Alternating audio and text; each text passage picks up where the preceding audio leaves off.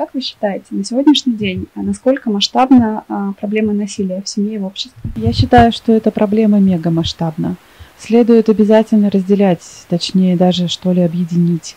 Есть насилие физиологическое, физическое, но ему предшествует психологическое насилие. И от того, что я знаю масштабы психологического насилия, которое, естественно, выливается в физическое, я понимаю, что масштабы намного более обширные и глубоки, чем мы даже знаем по статистике. Сколько важно на сегодняшний день э, не молчать и открыто заявлять о, о данной проблеме? Очень важно, потому что те люди, которые уже находятся в этих стрессовых, сложных жизненных ситуациях, кто уже живет вот с такими агрессивными людьми, им нужна поддержка, им нужна информация – они настолько порой психологически раздавлены, что не чувствуют ни уверенности, ни сил а, для того, чтобы что-то с этим делать, как-то решать в своей жизни этот вопрос. И само наличие информации, сам факт, что будут люди, кто об этом больше и больше будет говорить, естественно, будет являться и информацией, и поддержкой для этих людей. Скажите, вот на сегодняшний а, момент какие, ну, как отдельный человек, так общество в целом, могут предпринять действия а, для искоренения такого порока, как насилие? Со стороны тех, кто уже в этих ситуациях, не молчать, не терпеть, говорить об этом, искать пути выхода из таких деструктивных семей. А со стороны правоохранительных органов, естественно, как можно больше давать поддержки, защиты этим людям, кто нуждается в этой защите. Со стороны властей, государства, я считаю, что очень нужна поддержка этим людям финансовая порой, что для того, чтобы иметь возможность просто куда-то уехать от мужей-тиранов, от мужей-агрессоров. Со стороны психологов, психотерапевтов, я считаю, должна быть направленная работа по образованию населения с психологической точки зрения – по информированию о том, что это ненормально, о том, что это стереотипы, сценарии поведения, которые формируются давно-давно в детстве, и на бытовом уровне этот вопрос, как правило, не решается. То есть этим людям нужно давать как можно больше массированной поддержки. Что сделать а, ну, а конкретно взятой жертве, чтобы как-то выйти из этого сложного положения? Вот. Порой же люди, они очень можно сказать, забиты, да, они погружены вот в эту беду и просто иной раз даже не видят выхода, что, что им делать. Как поступить вот таким людям? Может быть, что-то вы сможете посоветовать? Как бы это, может быть, жестко не звучало, но всегда и во всем присутствует элемент своего собственного выбора. При этом я, как женщина, как человек, отношусь с огромным состраданием к этим людям – в каких-то моментах я сама это в жизни в своей видела и в жизни своих близких. Я знаю, что морально-психологически это очень тяжело.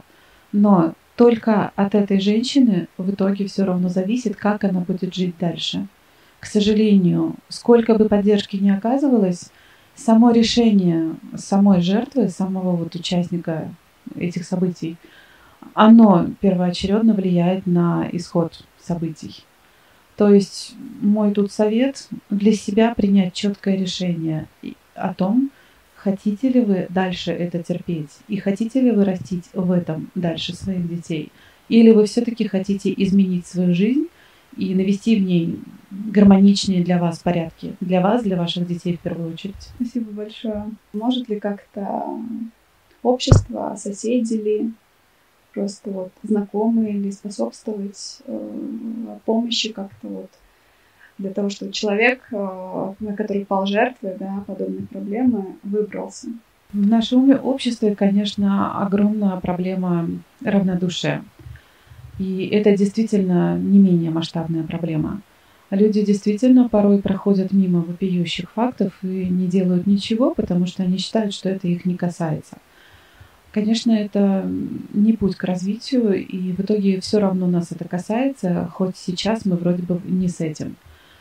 Я считаю, что те, кто видит, что происходит насилие, я считаю, что эти люди должны что-то делать, должны говорить, должны говорить этим жертвам этого насилия, что они не должны это терпеть.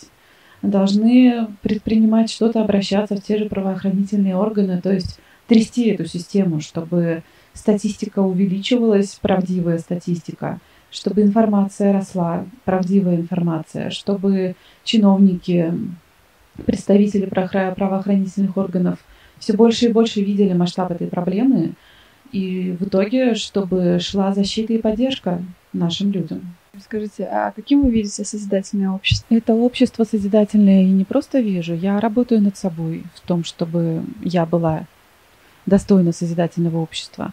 Я работаю с людьми, я провожу работу со своими близкими, собственно говоря, общаюсь на эту тему. Созидательное общество – это общество, в котором процветает любовь, уважение и свобода друг к другу. Уважение к свободе друг друга. Естественно, без насилия в этом самом обществе. Что бы вы могли пожелать нашим зрителям? Самый замечательный совет, который я знаю, все, что вы хотите притворить в этой жизни, начните притворять это в себе. То есть, если мы хотим общество без насилия, то мы должны обратиться к себе и подумать, где мы проявляем это насилие. Естественно, прекратить его проявлять и подумать, как этих целей, этих желаний нам достичь не насильственным путем, а на волнах уважения и свободы друг к другу. То есть, да, я желаю нам всем любви, свободы, уважения, начиная с каждого из нас.